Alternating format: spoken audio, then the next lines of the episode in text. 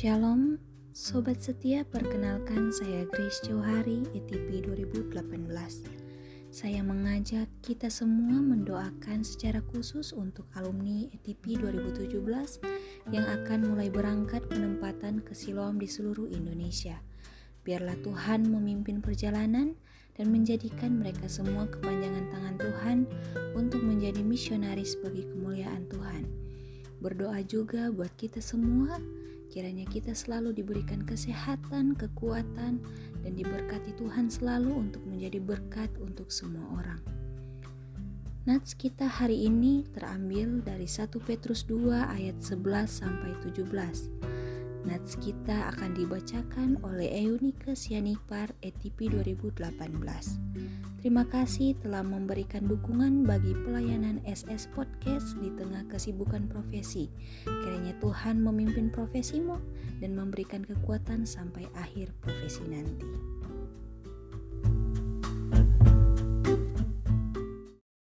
Mari kita baca dari 1 Petrus pasal 2 ayat yang ke-11 sampai 17 di bawah perikop peringatan untuk hidup sebagai hamba Allah. Saudara-saudaraku yang kekasih, aku menasihati kamu supaya sebagai pendatang dan perantau, kamu menjauhkan diri dari keinginan-keinginan daging yang berjuang melawan jiwa. Milikilah cara hidup yang baik di tengah-tengah bangsa-bangsa bukan Yahudi, supaya apabila mereka memfitnah kamu sebagai orang durjana, mereka dapat melihatnya dari perbuatan-perbuatanmu yang baik dan memuliakan Allah pada hari ia melawat mereka.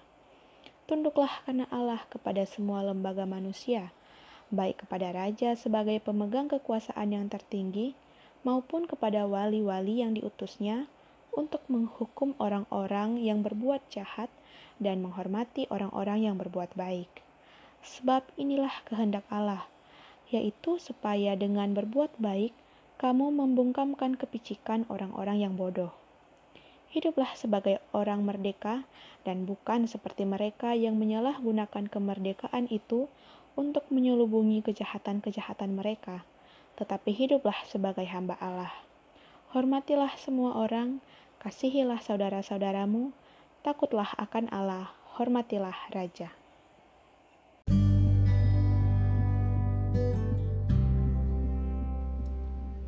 Sekali lagi terima kasih kepada Eunika dan juga Grace Jauh Hari yang telah membacakan teks intro buat kita semua. Kiranya Tuhan memimpin kehidupanmu dan profesimu di Siloam Cikarang. Tema kita hari ini adalah Sekali merdeka, tetap merdeka. Dan mari kita berdoa. Bapa kami dalam surga, sekali lagi ajarlah kami dengan firman-Mu, supaya hidup kami berpadanan dengan Injil Kristus Demi Tuhan Yesus, amin. Sobat setia yang dikasih Tuhan, pernahkah kita mendengar kata penjara? Saya yakin kita semua pernah mendengar kata itu. Dan kalau ditanya, apa yang muncul dalam benak kita ketika kita mendengar kata penjara? Bisa jadi yang muncul dalam benak kita adalah tempat yang tidak menyenangkan. Karena kehidupan jadi tidak bisa bebas, hanya ada dalam ruangan dengan ukuran tertentu dan dengan orang-orang yang semuanya boleh dikatakan hukuman. Semua terbatas dan hidup jadi terkungkung dan menghasilkan sebuah kehidupan yang tidak nyaman. Dan banyak orang yang saya yakin tidak bisa menikmati kehidupan di penjara. Dan kalau orang berada dalam penjara, biasanya menanti-nantikan kapan bisa keluar dari penjara, kapan bisa bebas dari kungkungan, dan hidup yang tidak nyaman itu. Dan ketika bebas, rasanya pasti menjadi orang yang merdeka. Aku orang bebas. Bisa pergi ke mana saja dan bahasa umumnya adalah bisa menghirup udara segar. Rasanya kurang lebih itulah yang dinantikan oleh orang-orang yang juga terpapar atau pernah terpapar COVID. Harus isoman selama 14 hari, bahkan lebih. Ada yang sampai 4 minggu, bahkan lebih dari itu. Menanti-nantikan kapan berakhirnya isoman itu. Kapan bisa bebas lepas dari ruangan kamar di mana mereka isoman.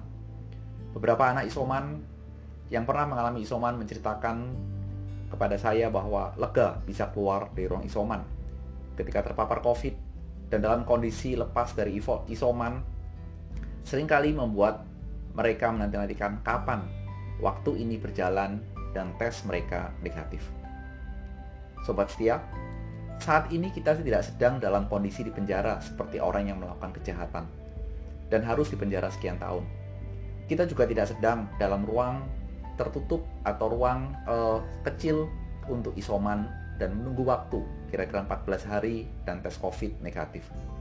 Tapi mungkin ada banyak hal yang tidak kita sadari membelenggu, memenjara hidup kita. Misalnya, hidupmu tidak bisa bebas dari film porno. Secara berkala engkau melihat, engkau menonton, engkau menikmati itu. Hidupmu tidak bisa bebas dari perkataan kotor. Ketika engkau tersakiti, engkau merasa tidak nyaman, setiap saat perkataan kotor itu keluar dari mulutmu. Hidupmu mungkin juga terbelenggu oleh perbuatan-perbuatan jahat seperti menipu, berbohong, dan banyak hal. Dan mungkin itulah dan masih banyak hal yang membelenggu hidup kita. Dan kalau itu adalah gambaran dari hidup kita, pernahkah kita menanti-nantikan kapan saya bisa hidup bebas dari belenggu-belenggu itu? Kapan saya bisa merdeka dari kehidupan yang memenjara saya seperti itu? Dan bagaimana caranya? Atau siapa yang dapat menolong saya mengubah hidupku untuk menjadi seorang yang jujur, orang yang tidak lagi menyukai film porno, orang yang tidak lagi uh, mengumpat dan menjadi orang yang bisa bersyukur dan tidak iri kepada pencapaian orang lain. Pernahkah kita memikirkan itu dan bertanya seperti itu? Kalau engkau menanti-nantikan itu semua, Nats di ayat 16 yang menjadi perenungan kita menyatakan bahwa penebusan Kristus di kayu salib mengalahkan dosa. Dan itu menyebabkan kita hidup sebagai orang merdeka. Itu jelas muncul di ayat 16.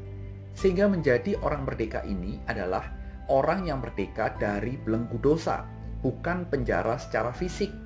Bukan merdeka dalam arti juga dalam arti saya boleh melakukan apa pun yang saya mau, boleh berbuat sesuka hati saya, menuruti semua keinginan saya. Ingat sobat setia, bukan itu.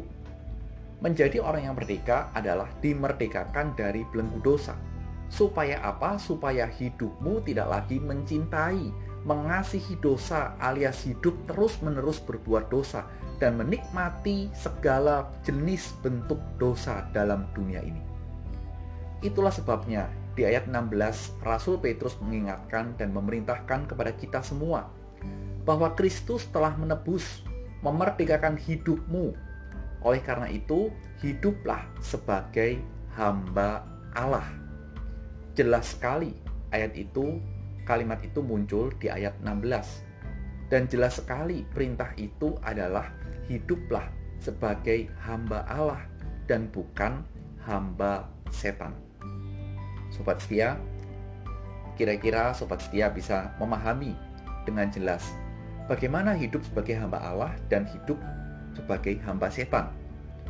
Saya tidak akan menerangkan dan sobat setia bisa memikirkan itu. Sehingga mari kita fokus kepada satu hal. Sebagai hamba Allah, hidup itu harus seperti apa sih? Sebagai hamba Allah, kita itu harus bagaimana? Kira-kira prinsip hidup yang akan saya jelaskan kepada kita semua adalah hiduplah dengan kepekaan terhadap dosa. Jadi hidup kita memiliki sebuah kepekaan terhadap hal-hal dosa.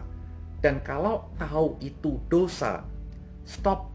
Jangan melangkah lebih jauh, berhenti, dan jangan melakukan. Karena apa? Karena kita tahu bahwa di pasal 1 juga menjadi sebuah landasan buat kita karena Allah yang menebus kamu adalah Allah yang kudus, maka hidupmu harus kudus. Hidup kita harus kudus. Sobat setia yang dikasih Tuhan, ingatlah sekali lagi, sekali merdeka, tetaplah merdeka dari dosa. Jadilah hamba Allah dan jangan mau dijajah lagi oleh dosa. Inilah perenungan kita. Selamat menikmati akhir pekan jalanilah hidup merdeka dalam Kristus. Tuhan memberkati.